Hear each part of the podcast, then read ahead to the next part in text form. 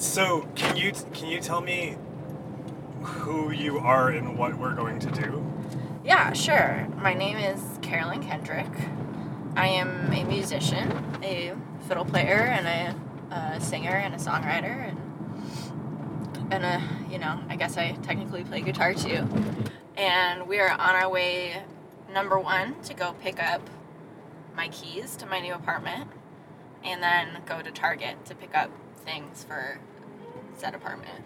Am I going left? Uh, no, right, right, right. You are listening to Nashville Demystified. My name is Alex Steed. I'm new to this city, and I'm using producing this show as an excuse to get to know it better. In each episode, I talk with someone who hasn't been here for all that long about a subject that I'm going to look into further. Then I talk with someone who has been here for a bit longer and presumably an expert in that subject. You are so new to the city. Yes. That you haven't even picked up your keys to your apartment yet. Yes. I am, yeah, I am, yeah, exactly. How fortuitous. How, so tell me a bit about your history in Nashville and why you're here. So, um, so I've been, I've spent a fair amount of time in Nashville before I decided to move here. I, I, you know, I had some family that lived around the area, like in, in Brentwood, and so we'd come and see them every, you know, every blue moon, but not close family by any means. And then, um, yeah, and then in high high school and in college, I did a, some recording sessions out here for different bands, and then once I was in college, which I went, I went to school in Boston, and a lot of my friends from school started moving down here because of, you know, because of the music scene. And so I started coming here more and more just to visit friends and be part of the scene, and yeah. Are you admitting that you went to Berkeley for a reason? Oh no, I just didn't. I feel like, I feel like there's like such a weird, I guess maybe there is a reason. I think it was just like so conscious. Uh, like I, like people, people can either be like, people can be weird about Berkeley, myself included, because sometimes when you say you go to Berkeley, there's like, there's like an aura around that. Some people are like loud, and then some people are like, oh, gross, you spent all this money to like go into a field that you could have done that without spending money. And there's, there's like, you know, there's like a lot of, of there's a lot of feelings around Berkeley. And I think especially around like, yeah, yeah, there's a lot of feelings around Berkeley. So I guess I try, I try to like kind of, not omit it, but like glaze over it. Nashville Demystified is produced by Knack Factory and distributed by the We Own This Town Network. You can find a transcript and more details about this episode at nashville demystified dot com. Today, we're talking about John Hartford. I chose John Hartford to kick this show off because he's a lot of things to a lot of people. With all due respect, like so many of my favorite people here, he's not only a musician, but he was a weird music nerd. He also helped to shift the paradigm on what was possible in the realm of bluegrass and old-time music. He was a writer for the Smothers Brothers Comedy Hour, which is awesome. He wrote Gentle on My Mind, which became one of the most covered songs in history, for which Hartford won several Grammys. He played on the Byrds' Sweetheart of the Radio, also awesome. Later in his career, he earned a Grammy for his instrumental recording of Man of Constant Sorrow for the O Brother, Where Art Thou soundtrack. And he died, unfortunately, in two thousand one of complications from non-Hodgkin lymphoma at the age of sixty-one. Oh, are we recording this? It's like what every podcast says, right? Yeah, okay, exactly. We're doing this right now. Oh, it's on? Oh, everybody's listening to me? Oh my God. Right, right, right. Now, now when we hear it, people will know it's a podcast. Yeah, people don't know it's a podcast until you hear like, the be- you know how, um, you know, the beginning of Radio Lab is like, right. Oh, here we go. Uh, er, er. Right. It's the, the, the um, you know, I heard in an interview with Andrew W K years and years ago, he said, I spend thousands of hours making music that sounds like I didn't spend thousands of hours making. Right, totally. And, exactly. And yeah, and that's what uh, Radio Lab perfected in the podcast arena. Yeah, totally, absolutely. Uh, I think that's funny that you say that because, like, circling back to what I was, what I was like skirting around with Berkeley. So, like, I had such a positive experience there, but people, like, people were, like, I spent thousands of dollars to seem like, like, not even, like, I spent tens of thousands of dollars to sound like I just naturally, like, picked up a guitar and, like, it was amazing. Oh, yeah. Well, I mean, you think that that's bad. I'm a thirty-five-year-old man ten years after podcasts got popular, asking people if I can interview them for my podcast. Yeah, totally. That's, as, that's like, your embarrassment is around something with prestige. Yeah, I, I guess, I guess. Um, we're going to take exit twelve.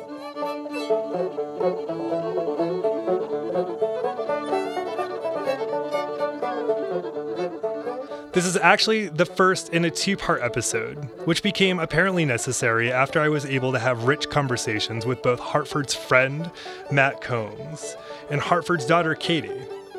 Hartford's a bit of a bold choice to start with when it comes to diving into the city history, as he was born in New York City. He spent his childhood in Saint Louis, and he lived in Madison, which is northeast of Nashville.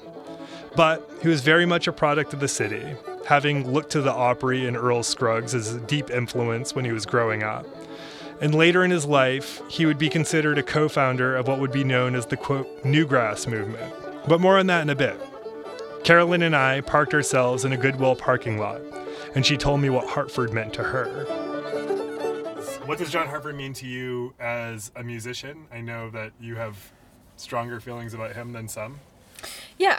Um, yeah, so as a musician, John Hartford is incredibly important in the community that I am in or a part of, which is like the bluegrass and old-time community. And he's really important because he's, at least from... Uh, at least from what I know, in my perspective, he seems to be like a real, uh, like historian, and also uh, he, he's like, he's like carrying tradition in a way that is not, um, like the traditional ways that people try to carry tradition, which is really interesting to me musically, in the sense that he's like putting forward and like learning about all of these like great tunes and great, you know, things that are happening within the old time and bluegrass cultures, but then like not n- not being bound to those, and he just like does his own thing around, not even around, but like in conjunction with with that tradition, and like he really brought it to a new place. But like John's music is just so so meaningful for so many people, and at least for myself, like it's just so, it's, I don't even, it's like almost inexplicable. Like you kind of just have to experience it. You have to like be immersed in it. And it's, you know, it can be so like deep and joyful and funny. Like he's one of the funniest writers and players that I've ever really listened to. Um, yeah, meaningful. And um I think each person, it's always interesting talking to other like string players, because I feel like you get to know other people better by like hearing like what like era of Hartford or what their favorite Hartford song is, and like you can kind of like get a lens lens into like people's values because of what they think of Hartford, you know. And um, it's really because he his music spanned so many decades and so many like kinds of emotions, and you know, so many phases of how modern string band music like came to be, you know. Mm. I mean, I think this goes for like a lot of musicians that I look up to, that I don't tend, and it's it's not necessarily, I don't know if it's negative or positive, but I don't tend to learn much about the people that they are. Like I tend to focus more on the music that they produce and the music that they're around. And so really up until, you know, the last couple years, I would just like dive headfirst into records and not really learn anything about, you know, the man John Hartford. And really it's only been, I mean, I've only been here for a little bit, but it, since getting here into Nashville and learning, learning you know, learning more about who he is as a person, and then also since the book came out about his archives that, you know, Matt and his daughter put together, like I've learned a little bit more about him through that, and then also just because there's um, you know, like, lore around him. People are always telling Hartford stories and things like that, but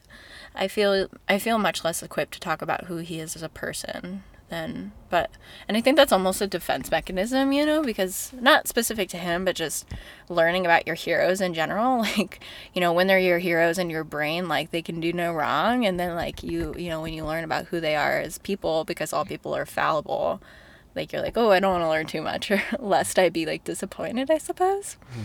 You know, like, yeah, absolutely.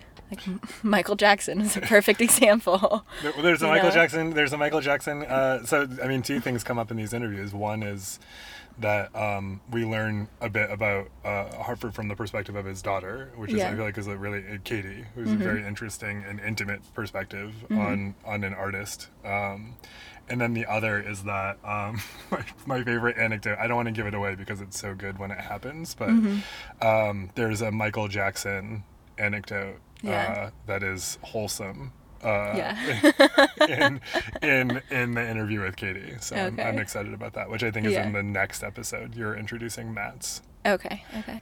Uh, the interview with Matt Combs, which we're do which we're introducing now, um, talks about Hartford as as an individual. Matt Matt came here in his early twenties mm-hmm. and became friendly uh, friendly with Hartford and and started playing with him and recording with him and recording with uh, th- his group of friends and group of peers. Mm-hmm. So Matt's talks much more about him as a musician, but also the cultural phenomenon of the shift to quote unquote newgrass and yeah. the the, par- the part that Hartford played in that. Mm-hmm. And then Katie talks about him as a as a person and as her as her father. Mm-hmm. Um, So that's going to be in the next episode. Okay. Um, that's like, I'm telling the listeners. Yeah. But like, it's weird because you're like, what do I say now? Right, totally. Let's, uh, let's go to Goodwill. Yeah. Which we're in the parking lot of right now and find you some old stuff. Yeah, I'm going to look for a bookcase. Now, I'd meant for this episode to be a primer on Hartford, but after talking with Matt Combs, and Hartford's daughter, Katie Hartford-Hogue, uh, who you'll hear in the next episode, it became evident that things were going to get a bit deeper. Matt is himself many things, having been a staff fiddler and mandolinist for the Grand Ole Opry. Uh, he's been nominated for a Grammy, toured with legends like Reba McEntire, and played with the Nashville Symphony Orchestra. Uh, Matt arrived in Nashville in nineteen ninety-seven and quickly struck up a rich friendship with Hartford. And he literally wrote the book on him, or at least he helped organize and arrange it.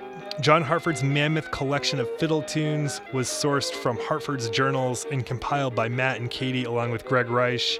It's available at john hartford dot com. And I don't just say this because I'm talking to these folks on the show. This is a beautiful book uh, comprised of amazing fiddle tunes, but also uh, stories, anecdotes, lyrics, um, and drawings by Hartford. It's, it, it's really incredibly special.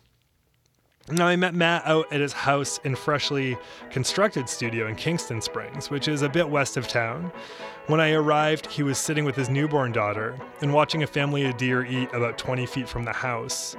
In our conversation, Matt talks about his arrival to the city in the nineties, meeting Hartford and the collective of first-generation bluegrass like characters uh, who were still around then, and the emergence of what would eventually be known as the Newgrass movement and how the old guard responded to that. There's an amazing anecdote uh, about this. Uh, Matt does an incredible impression, and I hope that you hear it and enjoy it as much as I did.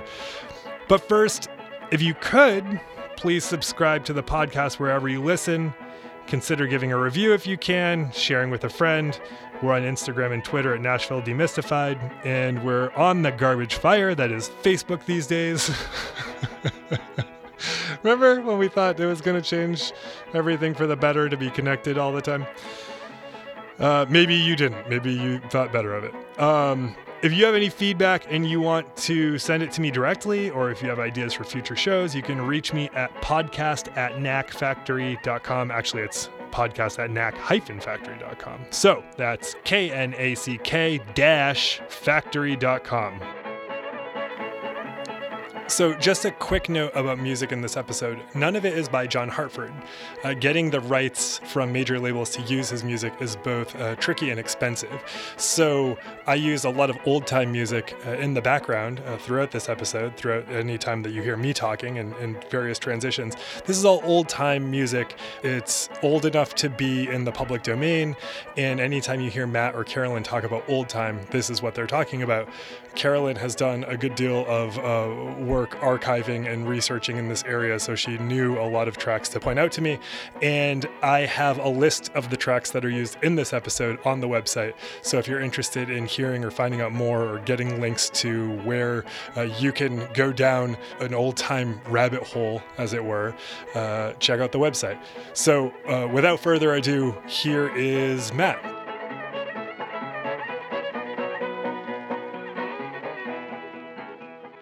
It's funny, like, um, I'm from from Portland, Maine, and I had uh, now, and I've only been here for six weeks, but now anytime anyone from Maine is here, they let me know that they're here. And they complain about uh, Nashville because they came and they visited for, uh-huh, like a professional thing or something like that. And then, uh, you know, like anytime you go to you you go to another city for work, well, you're you're in a different line of work than a lot of these people I'm talking about, but mm-hmm. you know, they you end up getting put up downtown, you know, and and if you don't venture anywhere else and you're just stuck in a in a city's downtown, um, it's going to be a terrible situation for you. Yeah, you know? It can be if you're not into uh, uh, pedal taverns and you know that nightmare that's happening down there. Yeah, and I think also like it was like like March Madness was, you know. Oh right. So they yeah. didn't. They weren't like a, a couple of people were just taken aback, like they had no idea what that was going on. It's insane down there. It really is. Like I don't go downtown anymore unless I'm working. But I was working downtown with the symphony a while, a few couple months ago, playing the mandolin with the symphony, and so I was walking out of the concert hall at you know ten p.m. Saturday night, and it was a complete and utter madhouse. Had yeah. this guy try to fight me. I was just like, wait, what? You know? Yeah. I don't know. That was my first, my, my, my, I hadn't been, I hadn't been to the city um, for about ten years before I came back a couple of years ago. Mm-hmm. And my, fr- yeah, that was exactly my first experience back was I was just trying to walk back to a hotel and some dude just tried to fight me. Wow. What are we putting off? Some sort of like fight me energy? I don't know. We're tall guys, you know. Yeah. It's the, they maybe want to take it. us down first in the prison. Hey, maybe room. We'll fight at the end of the podcast. That's how this comes together. Winner, yeah, winner takes all. Um, how how did you end up in Nashville? Um, well, in ninety-seven, I graduated from college up at University of Michigan mm. and uh, studying classical violin. But during my time there, I got into fiddle playing. Um, kind of via Aspen, Colorado. I went out there to study at a music festival, and they had street performers out there. And uh, there's this band in particular, they're called Grits and Gravy. And this banjo and his wife played the washboard, and this guy was actually a, a balloon clown during the day and a banjo player at night. It's pretty... That's a double threat. I think that's what they call that, right? The balloon count, clown banjo. Uh, yeah. Um, and his name is Jeep, Jeep the Clown. And so I'm not making this, this stuff up. Getting better. No, I I couldn't make this stuff up if I tried. So I started hanging out with them. They lived in this thirty-five foot R V, and they traveled from Key West to Aspen every year, just busking all along the way. Key West, New Orleans, Aspen, um, and then on back, and kind of made the circle. So I'd hang out with them in their R V, and um, they played me. The first kind of snippet I heard where the fiddle was taken, or the violin, in my mind at the time, was taken into a different category. It was Béla Fleck's Drive record mm. and the Strength in Numbers record. So, the, and those both have, so like Stuart Duncan's on Drive and Mark O'Connor's on uh, Strength in Numbers and Drive. And so, but it was that mandolin, the Sam Bush, Jerry Douglas Dobro, you know, Tony Rice on Drive. And I was just like, whoa, this is... Um, It was very eye-opening for me because, um, you know, had I heard maybe old-time music first, at the time being a classical musician and into the polished thing of violin playing, maybe I wouldn't have been so turned on. But to hear the violin played at such a high level in the fiddle style was really eye-opening for me because they both have beautiful sound and, you know, can really play. So that was the first eye-opener. So I went back to Michigan and... Um, after that first summer, and then I started studying about class, or uh, bluegrass. Started getting into Bill Monroe, and then at that point I started going back into history of the music. I started off in the Newgrass, and then kind of started digging in at that point, you know, and then worked my way into old time. But uh, come graduation time, you know, I, I visited with a friend down here and uh, visited Mark Schatz, a bass player who played in the John Hartford String Band, and uh, and I was wondering where to move. He's like, well, where, where do all the players live? I was like, uh, here. He's like, well, there you go. I was like, oh, yeah, okay. So I packed up a U-Haul, and uh, me and a buddy, we literally drove the U-Haul down to the Station Inn because we didn't have any place to go. I didn't know anybody, and and uh, Ralph Stanley and the Clinch Mountain Boys are down there at the Station Inn playing. So we just drove down there, hung out at Station Inn, and drove around the next day and found a shitty apartment, and you know what they say about the rest. And what did you what did you enjoy about being here for those first couple of years? Um, well, I had a really unique. It was a really unique time because all the first generation bluegrass guys were still living and active, so um, I kind of had the dumb luck of uh, going to the Wilson County Fiddle Contest in Wilson County Fair, and um, it was right after I moved here. Um, so I went down there just to see what was going on. I entered the fiddle contest, and, uh, but I met a guy named Fraser Moss who, who was old at the time. He was like eighty-six or so when I met him, but he was at the fiddle contest. And, um, and so we just hit it off, like right off the bat. He was just a cool old man and, and funny. And, um, so we started hanging out, and, uh, he was a legendary fiddler from the Middle Tennessee area. They called him the Dean of the Tennessee Fiddlers. Hmm. And, uh, I mean, he had tie-ins from, you know, the old Opry days, like Uncle Dave Macon and that kind of stuff. So he was like a tie-in to like the old, you know, the old guard. So Fraser introduced me to Hartford, though, because he, uh, John was a big fan of Fraser's over the years and had played with Fraser, and they had made some recordings and hung out, you know, just lots of jam sessions. And uh, so Fraser took me over to John's house for the first time to meet, to meet John and hang out and play. And um, that was kind of the beginning of getting tied in with the first generation guys. Cause then I met John's guitar player at the time, Chris Sharp, and he's my age. So we, we hung out and got to be running buddies, and Um, so we go hang out at John's and, you know, eat dinner and pick, and, and then, uh, you know, John was friends with, you know, everybody. So I got to know Benny Martin through John, and, uh, got to be good buddies with Benny, and Kenny Baker through Chris Sharp, and got to know him, and Uncle Josh Graves and Earl Scruggs, and, uh, you know, Bashful Brother Oswald from Roy Acuff's band. And, um, So there's just a, and this is all up in Madison, Tennessee. Mm. All these guys lived in Madison. That was kind of the, that's where all the hillbilly musicians lived, was was up there, starting in the sixties. Everybody moved up there. Um, it was kind of the, the hot place to be for musicians uh, in the sixties. And it stayed that way. Earl lived up there until um, we actually helped him move, me and some buddies, helped him move some stuff out of his house on Donna up in Madison to now, and then he lived, moved down to George and Tammy's old place down on Franklin Pike. So it's this kind of really modern white house with like stark white carpet and like kind of a funny. Anytime I go to like an antique store and I see like a white couch, I'm like, I wonder if this came from George and Tammy. Probably.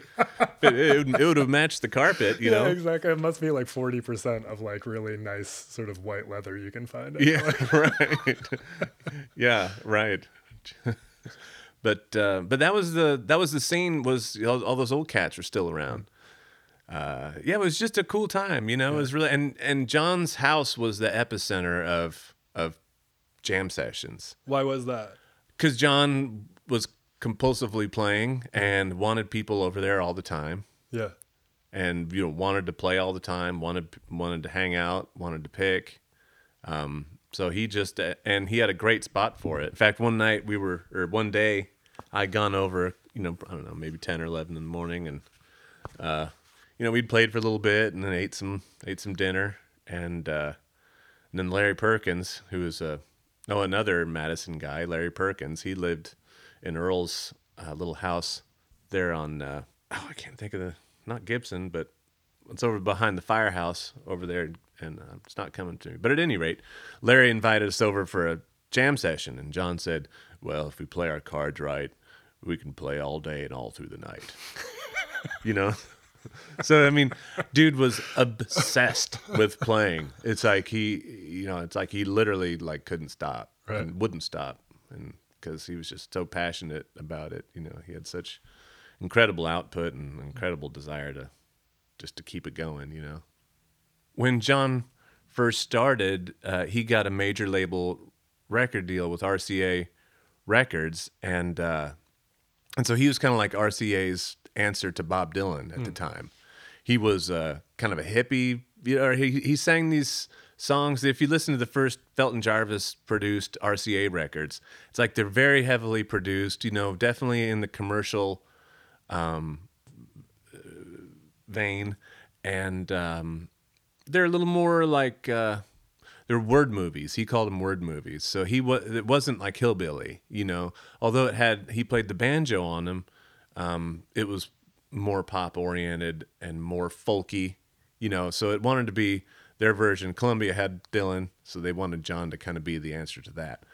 Um, now, that was in the late sixties. And then, um, well, it all started with a song, Gentle on My Mind. And John wrote that in nineteen sixty-seven after having gone to see Doctor Zhivago in the movie theater, and uh, somehow inspired from Laura's theme from from Zhivago. So he came home uh, to their little trailer, he and Betty, his wife at the time, and he wrote, uh, or apartment, I forget, but he wrote Gentle on My Mind.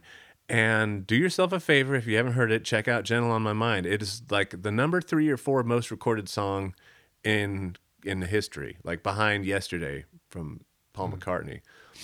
So like Elvis cut it, Aretha cut it, uh, you know, everyone, you know, like over you know, a thousand artists or something like that. I don't know how many, but a bunch. So right off the bat, John did really well financially, and he got big awards. So that started him off, you know. He wrote this. Well, he pitched it to Glen Campbell first. You know, Glen Campbell was the first guy to cut Gentle on My Mind. So it was a song, and then, you know, John was on the Glen Campbell show. He would stand up at the beginning and play his banjo and be a sideman kind of for, for Glen Campbell. And and then he was a writer out in L A for the Smothers Brothers show. Mm. And so he had this like Hollywood L A thing. And then he got kind of tired of that. And then came around nineteen seventy-one, um, he started getting freaky. Uh, growing his beard out, beard out, and he moved back to Nashville and he made the Aeroplane record. So he was hanging out with Norman Blake, Vasha Clements, Tut Taylor, um, you know, and Randy Scruggs it played electric bass on that record. So then he, that, although considered a commercial flop, which is weird, um, but like R C A didn't know what to do with it because mm. it was such a weird record, you know, it's like they... Um, You're right. Even that, co- I mean, even just like right down to the cover, it's like, what would you do? Yeah, right. A guy with scruffy looking hippie with goggles on, and you know, it's like uh, just smoking smoking pot during, you know, everybody was smoking pot, and you know, so John shifted at that point from kind of this product, this L A slicker product, into funky hippie John, um, and uh, but that was like the beginning of what, you know, and we now kind of realize is blue or Newgrass, you mm. know, so guys like Sam Bush and, and Béla and all that kind of, I mean, you can ask them, they would, it would kind of start there and then, you know, morph into what, what they all did with it. Can um, you, can you just say just for, for someone who's listening, who's not familiar, like what, can you just con- con- compare and contrast to like bluegrass and Newgrass? Like what, was that tra- what did that transition mean, both like musically and maybe culturally? Yeah, uh, well, bluegrass was invented by a guy named Bill Monroe, uh, a proud Kentucky mandolin player, country. You know, he grew up working hard in the fields. You know, from a different era. Um, he was an an older gentleman. I forget. You know, born in what I don't know, nineteen fifteen maybe. Mm. I don't know exactly, but around that era. But So he grew up in rural Kentucky and and uh, in the Depression, and, and you know, so he started bluegrass music, and uh, you know, auditioned for the Grand Ole Opry in nineteen thirty-nine and started there, and you know, stayed there. They said if uh, if you ever leave, you're gonna have to fire yourself. They loved Bill Monroe. You know, that was they said at his audition. Um, so Bill created this music essentially, you know, with Earl Scruggs' three-finger style banjo. This is in nineteen forty-six when Earl came into the band. Three-finger style banjo, Chubby Wise on the fiddle, real bluesy Florida fiddle player. Lester Flatt singing guitar, singing and playing guitar, and Cedric Rainwater on the bass. That was the epicenter of, you know, that's what became bluegrass. They didn't call it bluegrass at the time. It was just another form of country music. It was actually, it was Bill Monroe and his Bluegrass Boys. Mm. So because of the moniker, you know, the Bluegrass State, Kentucky's the Bluegrass State, that's how it kind of morphed. You know, they say, hey, play some of that bluegrass music. Mm. You know, so that's how bluegrass got its name. But, you know, they started uh, writing uh, more stuff. Like John came in and, you know, write some, I don't know, a little more... weird, uh, I guess is a word, you know, just, it was just a product of the time, you know, the late sixties, you know, the seventies, it's like, you know, a little bit of the dope culture coming in, and like, uh, and I think that had an effect on it, and, um, you know, just people just breaking the mold a little bit, you know, using the same instruments of, of mandolin and banjo and fiddle, but then it just changed, it's just a little bit different, um, right, and I, by no means do I mean this to define the, the, the two sort of eras, but like, did John have any songs about murdering women? Because there mean, were a whole lot I t- before. You know, bluegrass was uh, was uh, not known for its uh, kindness towards women. Yeah, I don't know. I mean, there's it's really kind of a screwy bunch of guys. Yeah, the yeah, the, yeah. the the the the fathers of bluegrass music. You know, I mean. It all feels like a Coen Brothers movie a little bit. It, yeah, yeah. I mean, it's they they all were highly dysfunctional people. Mm-hmm. You know, personally, mm-hmm. They were obviously you know genius at what they do, but like, you know, all those guys were complete wrecks personally. You know, Bill Monroe and God, Jimmy Martin, and you mm-hmm. know, it's like Lester Flatt. I think you know he held it together all right, but I don't. You know, and Earl. You know, of course, Earl and Louise Scruggs. They they were pretty pretty. Uh, they kept together the whole time, but I mean, Bill Monroe's the father of bluegrass music, and he was he was messed up with women, man. Yeah. You know, it's like he really had a had a hard time with it. That was kind of his Achilles heel. Um, so, yeah, but John wrote about different stuff. You know, mm-hmm. like I mean, not to keep going back to drugs or anything, but I mean, just like they they said, Granny, won't you smoke some marijuana? You know, yeah. It's just like s- songs like that, and and Are You Holding? You know, from Aeroplane, and you know, talking about like, you know, and on Mark Twain, it's like he's he's audibly smoking pot. Yeah, there's like playful like sex songs and stuff. And yeah, it's not. It's right. Like, it's it's not um, it, it's not very conservative. Right. It's it's definitely wide open to to whatever. Um, and then you know, it's just breaking the mold a little bit. You know, Bill Monroe had his thing, and there's a famous story amongst the bluegrass folks that.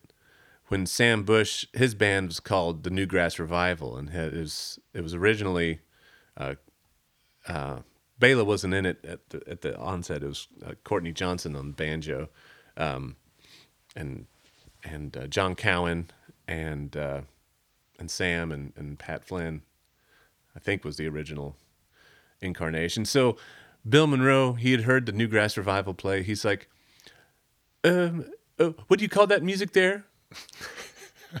And Sam said, uh, it's Newgrass, Bill. He's like, oh, I hate that. Oh my God. Yeah. Just took the recorder down. Yeah. That was amazing. Yeah, right.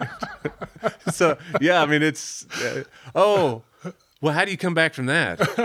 You know, I hate that. And that hasn't really gone away, right? Like there's a, there's still, still a little bit of a tension, right? Between. Uh... Yeah. I mean, there's, there's always like, you got your camps, you know, you got your camps of folks. And and I feel like that's sort of lessening a little bit now. It's like when I first moved to town, there's kind of more of staunch traditionalists like, no, you got to play it like, play it like the father. mm-hmm. you know, and that, that, that kind of mindset at times um, with certain camps of people. Then, you know, then the, the younger younger people came in, and I just don't feel like there are as distinct boundaries. You know, people, you know, I think younger players now sort of do it all. You know, it's like they appreciate traditional players, but then, you know, they'll also appreciate every, you know, everything. Right. And I think it's yeah. it's less less campy, you know. Yeah, my I mean my entry, I went to a I went to a bluegrass festival when I was fifteen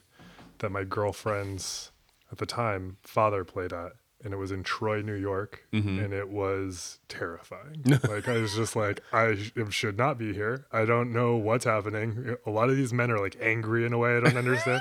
Yeah, it's bluegrass. Yeah, yeah. Exactly. Angry men. Yeah, I was like, all right, cool. Yeah. And then it wasn't until I started understanding the through line with, like, metal, like with like with like heavy metal oh. and like that sort of level of nerdery, and then I knew people who were into that and bluegrass, and I was like, oh, I get this. Like, I, I mm-hmm. understand this. There is there is a certain, I mean, with bluegrass in particular, there is that kind of edge to it. You know, mm-hmm. it's it has from the inception there was uh, a competition in it. You know, whereas like I love old time music. But there, that isn't in old-time music, because everyone plays the melody together, and it's a collective lifting up of the tune, you know, and it's not like, look at me, look at me. It's it's more just, let's all play this together and create this cool, hypnotic, you know, neat feel. And, every, you know, they'll play the same tune for a long time, and everybody's just into it. Now, bluegrass, although inspired from old-time music because of the fiddle and fiddle tunes, uh, it has more of a jazz band kind of setup where you'll pass it around. Everybody will take different breaks. Mm-hmm. And so Bill Monroe is highly competitive. And so he wouldn't want anybody to get, you know, more applause. And so it, it kind of had this one-upsmanship, mm. which I think is baked in the music, you yeah. know, it's like everyone wants to play hotter than the next guy, or if he played a bunch of fast notes and she's going to want to play a bunch of fast, you know, it's mm. like, there's sort of that kind of thing built in, you know, that, that sense of competition, right? You know, which is interesting. It makes for a thing, you know. How was, um, just how was John as a person? Like, what was, what was, what was it like hanging around him and, and sort of all the people in that musical universe? Um, John was great. I mean, we got to, got to be really tight. I mean, he, like I said, he was maniacal about playing music. So, you know, if you were down to play music all day long, it's just like you could definitely be friends. Like, if I didn't play music, you know, I mean, I don't, that relationship wouldn't have wouldn't have happened, you know, but because we had that through line, um, you know, he wanted to share with me all of the knowledge that he had attained over the years, and uh, he had an amazing library in his house that was full of, you know, every L P from any kind of bluegrass or hillbilly or, or fiddle music, you know, videos, uh, you know, hundreds and hundreds of hours of tapes, books. He, um, in fact, I've got some crates, those crates over there. He had his whole office lined with those record crates, and his daughter gave me those record crates. And, um, but that's where he kept all of his stuff. And I mean, he had just the coolest library of every fiddle book that ever came out. And so he was really uh, eager to share what he had. He was really giving, you know, he would order me fiddle books on the, this is the beginning of the internet, essentially being, this is in ninety-seven. And so, we, uh, you know, he got on A B E books dot com and, you know, got me like the Bayard collection of fiddle tunes, which is where he got the Squirrel Hunters from, mm-hmm. is that book, the Samuel Bayard, B A Y A R D, and got me the Christensen fiddle book, R P Christensen, all these Missouri fiddle tunes, and and uh, he had a love for Ed Haley, uh, Kentucky fiddle player, blind Ed Haley, and John sort of, you know, rediscovered uh, Haley's fiddling, and then went deep, deep dive into Ed Haley, and I mean, when I say deep dive, like, they actually got an, uh, they exhumed a grave, like, I mean, he didn't get out there with a shovel and dig them up or anything, but he probably would have if he could have. But it had to do with a feud that happened with um, with uh, some of Haley's people. And, um, well, at any rate, I'm not exactly sure of the exhumation, but there definitely was a body exhumed uh, through the National Geographic and John Hartford uh, in their research into Ed Haley's life. And and its tie-in to the Hatfields McCoys. ah, man. I don't know. But um, so he studied everything Ed Haley and was writing a book at the time with his co-author, Brandon Kirk. And John wanted me to, I can read and write music, so as could John, but he wanted me to do the transcription. So I would listen to the Ed Haley transcriptions, and I would make musical notation of what Ed was playing. And then John had Ed's old fiddle at the house. And so I'd bring over about three transcriptions at a time after I'd finished them. And uh, he'd set me at one end of this long dining room table up there on the river in Madison and give me Ed Haley's fiddle. And then he'd sit at the other end, and I would play through these Haley transcriptions on Ed's fiddle, you know, playing Ed's notes as close as I could get to what how Ed played his tunes, you know. Yeah. Um, so, you know, we had this really cool thing that we shared is this music, and and uh and I was, you know, young you know young man at the time, twenty, twenty-three, I guess twenty-four, around that age, and uh and I was green as all get out, you know. I can't you know I was still basically a classical musician that knew some fiddle stuff, so John helped widen my my musical knowledge of who to listen to. And like, I learned a bunch hanging out with him, because I mean, he had known or experienced it all, you know. So, but he was really sharing and really, really cool guy, and lots of fun, and like so unbelievably creative. It was like, it was like hanging out with a, I mean, it's just energetically creative. It's like at all times there was something coming out of him, be it a joke, a song, a turn of phrase, a notes, Uh, you know, a little musical idea, a fully fledged tune, a fully fledged song, you know, just anything. He was always working on something. He was always bouncing jokes off of people, basically working on a stage act. Yeah. You know, you'd tell the same joke, you know, to as many people as he could, you know, to kind of hone in on his uh, stage act. And but uh, he was a marvel to be around, and he was sick. He was really sick at the time. You know, he was battling cancer. He had non-Hodgkin lymphoma. But despite his failing health, it's like he would, you know, it slowed him down, but it, he still kept going, you know. It's, I used to, in fact, today I, I was driving in town, and I drove past the Sarah Cannon Cancer Center, and I used to, I would take John to go get chemo sometimes, uh, drive him in his Cadillac, and uh, go hang out with him while he got his treatment, you know. Um, and I just, in fact, I just thought of that this morning. I just drove past it, and I was like, oh yeah, I remember that. And taking him in there. So it was uh, so inspirational. And, you know, he told me, he gave me songwriting tips. It's like things that he did to, to spark creativity. Like he would, he would take somebody's C D. Um, he would look at the titles, maybe listen through it, and then look at the titles again after he had just taken a brief listen through, and then write new songs on what he thought the song sounded like, of just a brief listen, sure. You know, so it would become something completely different, mm. but it was just a way of sparking creativity. And he told me about um, all these little turns of phrase and little collections, little lines. He called it his woodpile. Mm. And so he'd create a woodpile of stuff. Um, and then he'd take little bits out, and he'd put them together. And, and then he would constantly kind of say, you know, you got to write all the time. You know, he had journals that he kept, um, spiral bound journals, and he, uh, he'd write in them every day, you know, not like my thoughts, you know, Dear Diary, but it was like writing tunes in it, you know, and it was, it very much paralleled whatever it was going on in his life, you know, and he would always put where he was at the time. If he was on the road, he'd put, you know, Schenectady, New York, or whatever. If he is home, he'd put mile two hundred point eight, because that was the John Hartford mileage marker on the Cumberland River. Mm. John was a riverboat pilot. For the people that don't know, he was also a licensed riverboat pilot. So that was another person of John Hartford. You know, we were talking about the pop star, the the hippie. Then he was also this riverboat guy, mm-hmm. you know, which is, so he piloted the General Jackson here in town. I mean, not as a living, but he had his commercial pilot's license. He would pilot the Julie Bell Swain. Um, he grew up working on boats as a kid.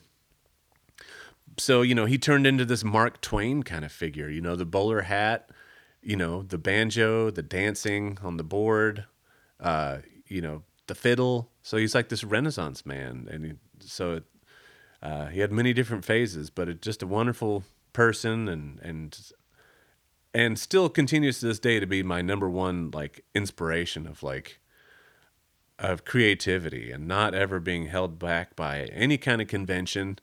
While honoring it and knowing about it, it's just like, there are no rules. Go ahead and do your own thing. It's like, by evidence of his number one song, Gentle on My Mind, doesn't even have a chorus. Yeah. You know? It's like, oh, okay. It's written on the banjo and it doesn't yeah. even have a chorus. So it's yeah. like, there go the rules right there. Mm-hmm. Yeah. Yeah. Wow. Like, I mean, that's right. Yeah. Bold move. I know. Yeah. It's just like, and then it just sold, you know, he made millions of dollars. Yeah. Yeah, I mean, he, just, he was set. I mean, you know, as a young man to make that much money, it's like he was set. He could do whatever he wanted to, which mm. was like a, a unique and uh, very interesting way to live your life. So he lived in this beautiful house, uh, this cool, it looked like an old riverboat, you know, his house did, this big yellow house up in Madison. It still stands. It's up there on Falls Avenue. Um, so, and he could do exactly as he pleased, you know, if he wanted to play the fiddle all day long, and then we jump into Cadillac and go down to the China Star and eat and eat Chinese food, or, or go eat, you know, Japanese food or whatever. We do that, and yeah. So it was fun to kind of live in his live in his world, you know. So that for you is his, is is, is the the legacy takeaway. It sounds like that, yeah. That, you know, to not to not adhere to convention and to to just go out and do it. Yeah. Right. I mean, and with, with complete, like, both feet in, you know, complete passion, total, you know, total heart in it, you know, no fear, just kind of just do exactly as you please. I mean, he had, he had that luxury, but I mean, that's what he did before he made lots of money. So, you know, he's still that bubbling creative kind of person, just happened to pay off for him. And so, yeah. you know, which is great. If anybody deserves a big gob of money, he did, you know. It's like, it's great. Did, what was the um uh what was the dynamic like? I mean, it's like, this is this is one of the most interesting things about Nashville to me, right? Is that that you can be in a room. Um, you know, Los Angeles is a little bit like this, but it has like a little more stink on it. Um, the, uh, you can be, you can, yeah. and I love L A. It's my favorite city, but it's still, it, that's true. It's weird in ways, mm-hmm. but, um, you can be in a room full of genius. I mean, you can be in a room full of geniuses that you're just casually in, or people who've, who've reached very specific and seemingly out of reach levels of accomplishment, or, you know, um, and, and just, that's just how it is. You're all there sort of getting supper. Um, what is it like, what was it like to be a kid? I mean, essentially a kid, yeah, you know, yeah. just be in proximity to, to, to these people who not just have, are making things that you admire, but have also made it in very specific ways. And, and what was that dynamic like? I mean, it was a dream come true. I mean, literally a dream come true. It's just like, cause everyone would, you know, through John, I met ev- everybody that I was just like, they just existed on L Ps. You know, they're just pictures on L Ps and C Ds for me. Um, and then they turned into real people, you know, and that was, that was because of John. Cause he, these people would all come over and hang out with him. Mm-hmm. You know, he'd have big jam sessions and there'd sit David Grisman. It's like, holy, you know, Earl Scruggs. And, you know, John took me over to Earl's house a couple of times, you know, and, and to, it's like to sit in, you know, proximity to you and me with Earl, Earl Scruggs, you know, so it's like, as a, it was mind blowing, you know, and I was naive. I mean, or just, I was aware of what was happening, how special it was. Mm. Um, but it was, uh, it was mind blowing, you know, yeah. And it was, I was really lucky to, to be able to be here at that time. I'm super thankful that, that I was able to get that, uh, infusion of, of those, of those cats, you know, those genius cats that, that were, that were here and doing their thing from the, from the onset, or, you know, at least from the fifties. Yeah. You know?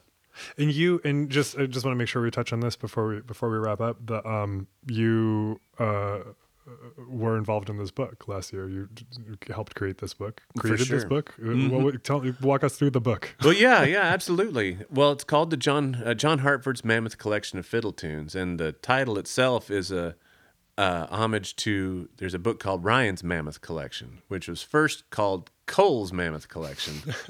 I'm backing way up here, but, uh, it was like kind of the first and most popular, um, collection of fiddle tunes. Mm-hmm. So Ryan's Mammoth Collection, also called A Thousand Fiddle Tunes. Three different titles you can call. The old timers called it Cole's. Sure. Like Norman Blake still calls it Cole's, you know? Uh, Ryan's or A Thousand Fiddle Tunes. So that's the one that, that everyone kind of went to to learn tunes. Um, so John had these journals that I had mentioned. He'd written them in every day. There were sixty-eight of these journals that were spiral-bound notebooks, uh, spanning, the first one was in nineteen eighty-four and the last is in nineteen ninety-nine hmm. before he got, and it was really interesting to see. It's like his writing got super, super light towards, you know, he had beautiful calligraphy. All the titles would be in this, and the whole book is in his calligraphy. It's not typeset. It's all just literally just, you know, high res scans and put together, and it's his writing and his drawings. He was a commercially trained artist hmm. and a great, great artist, his pictures. So it's it's really a peek into the guy's head. So I went through all sixty-eight volumes, you know, which amounted to, Lord, I don't know, you know, two thousand fiddle tunes, let's just say. Yeah. And so I went through every one and played them, made a little work tape of each one of them, and then I'd listen back and sort of figure out, you know, which ones which ones you liked. And um, John, he actually, I think he sort of was priming me for this because, unbeknownst to both of us, maybe, but he showed me his library system. Uh, he always joked that he was a frustrated librarian. So he would say, okay, well, I'd write a tune and then uh, I put a number by it, uh, and that's B fifty-four. So that means, P, you know, you go in this file cabinet over there and it's book, book B, book fifty-four, and then you go there and it's a page something or other, and then he'll have a, a three by five card in his stash of three by five card, you know, file folders. So he sh- showed me his filing system, you know, and how he how he put these things through and organized them. And uh, so that was obviously when he was still alive. But um, so Katie Hartford, uh, his daughter, um, she has all this stuff from his office. So she wanted, she's been an unbelievable steward of John's legacy.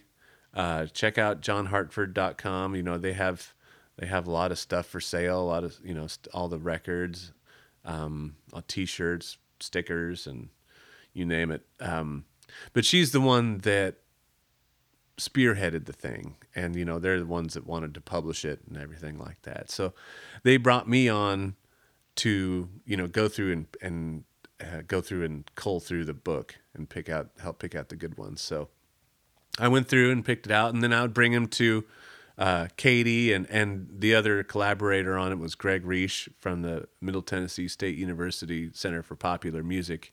Uh, he did the uh, he did some writing for it and uh, did the intro, and and we all worked together to finalize the one hundred seventy-six tunes that it came down to.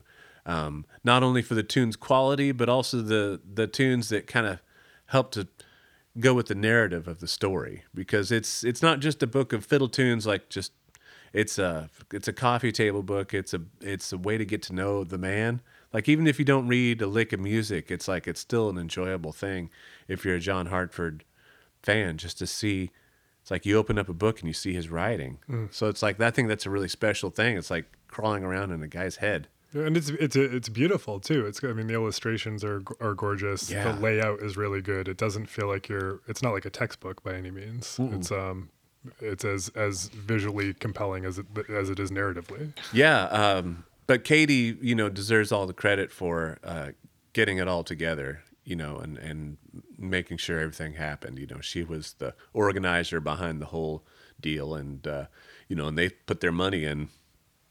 Put their money where their mouth is, you know. It's like they they printed all these books, and and uh, there, I think it's gaining popularity. People are yeah. really, people are really digging it. So go check out john hartford dot com for the Hartford's Mammoth Collection of Fiddle Tunes. Um, Hartford's. John Hartford's Mammoth Collection of Fiddle Tunes. No, yeah. I'm saying it's right, at some point in its popularity, right, it'll just become... Oh, yeah. Right, like Coles or... Yeah. Uh, Hartford's. Oh, yeah, you got Hartford's? Yeah. That's hilarious. I hope exactly. so. That'd be nice. I'm talking to her this afternoon. With, to Katie. Oh, you are? Yeah, yeah, yeah. Oh, yeah. Great. Yeah, right. I think the John Hartford episode has become two episodes. Okay, well, that's good. He deserves it. Uh, Katie's Katie's awesome. Yeah, she's. Uh, I've really enjoyed getting to know to know her through this process, and and uh, you know, getting to know it was her way of getting to know her dad mm. because I mean they were, uh, you know, they parents divorced, and so John was doing his thing out. out so it's like he wasn't around too much as a father. Uh, So, you know, and I'm not telling any telling anything probably that she wouldn't, and if I am, sorry. Uh, but you know, it's like the fact is, is like you know that he was kind of an absentee yeah. um, father in that regard, which is you know sometimes when people are blessed with so much of one thing, it's like inevitably something else has to give, you know? Totally. Well, and I think also like my, my dad was born in thirty-one. My father was older than, mm-hmm. than Hart- Hartford was. And uh, I sort of think to get to know men who were born at that time, you sort of have to research them after they die. Right, right. But, yeah. but I mean, it's been really cool because I've been hanging out, you know, been knowing Katie. I've just gotten to know her after John's passing. I'd met her twice when John was still alive. Um, but it was her way of, of getting to know her dad, you mm. know, and it was really special. And actually a really special moment came, um, when, uh, uh, I was looking through the book and, um, she had never found this tune, but I found one called Katie's Come to Visit hmm. and I showed it to her. And that just mean meant the world to her because it, it was like, oh, wow. You know, it's just like, I resonated to dad. You know, and that really, and it's it's in the book. It's it's a really cool tune, and and but uh, but to show Katie this was really was really special. You know, because John was just so in his own world. I mean, yeah. you know, it's like you could come in this world if you did what he wanted, or not what he wanted necessarily, but what he enjoyed. If you shared your his interests, then you were in his world. It, and Katie didn't, mm-hmm. you know, and uh, so. There wasn't a, a point of connection, you know, um, but for her to to see that tune and to hear that tune and to know that her dad was thinking of her, I think was was really special. It was really the special moment for, for that to happen. So I was glad she was able to to get that, you know, get some some after the fact, you know, acknowledgement. Yeah. I think was was special for her. And um. Thank you so much for doing this. I appreciate it. Man, it's my pleasure. We're glad you came out here to, to the studio and are hanging out. And this is uh, like I literally moved all my furniture in here, you, you know, day before yesterday. So this is the first professional thing I've done in this room. So to do it talking about a special guy like John and and I think means a lot to me. So it's, I think it's a good blessing for the for the space. Excellent. Thanks so much, Matt. All right, you're welcome. All right, you made it. That's it. Uh, that's it for the first episode of Nashville Demystified. Special thanks to Carolyn Kendrick for talking with us about her warm feelings for Hartford. And of course to Matt Combs. Thanks to Jesse LaFontaine, who's mixing this episode. And once again, I am Alex Steed. Join us next week for the second part of our John Hartford Dive, where we learned a bit about Hartford, the man and pioneer of Newgrass. Uh, this time around, next week, we learn a bit about him from the perspective of Katie Hartford-Hogue, his daughter, who really got to know him later in his life and after his passing through, sorting through his archive. It was a touching conversation. I hope you'll check it out. And remember to subscribe, rate, review, like, follow, do all the social media things.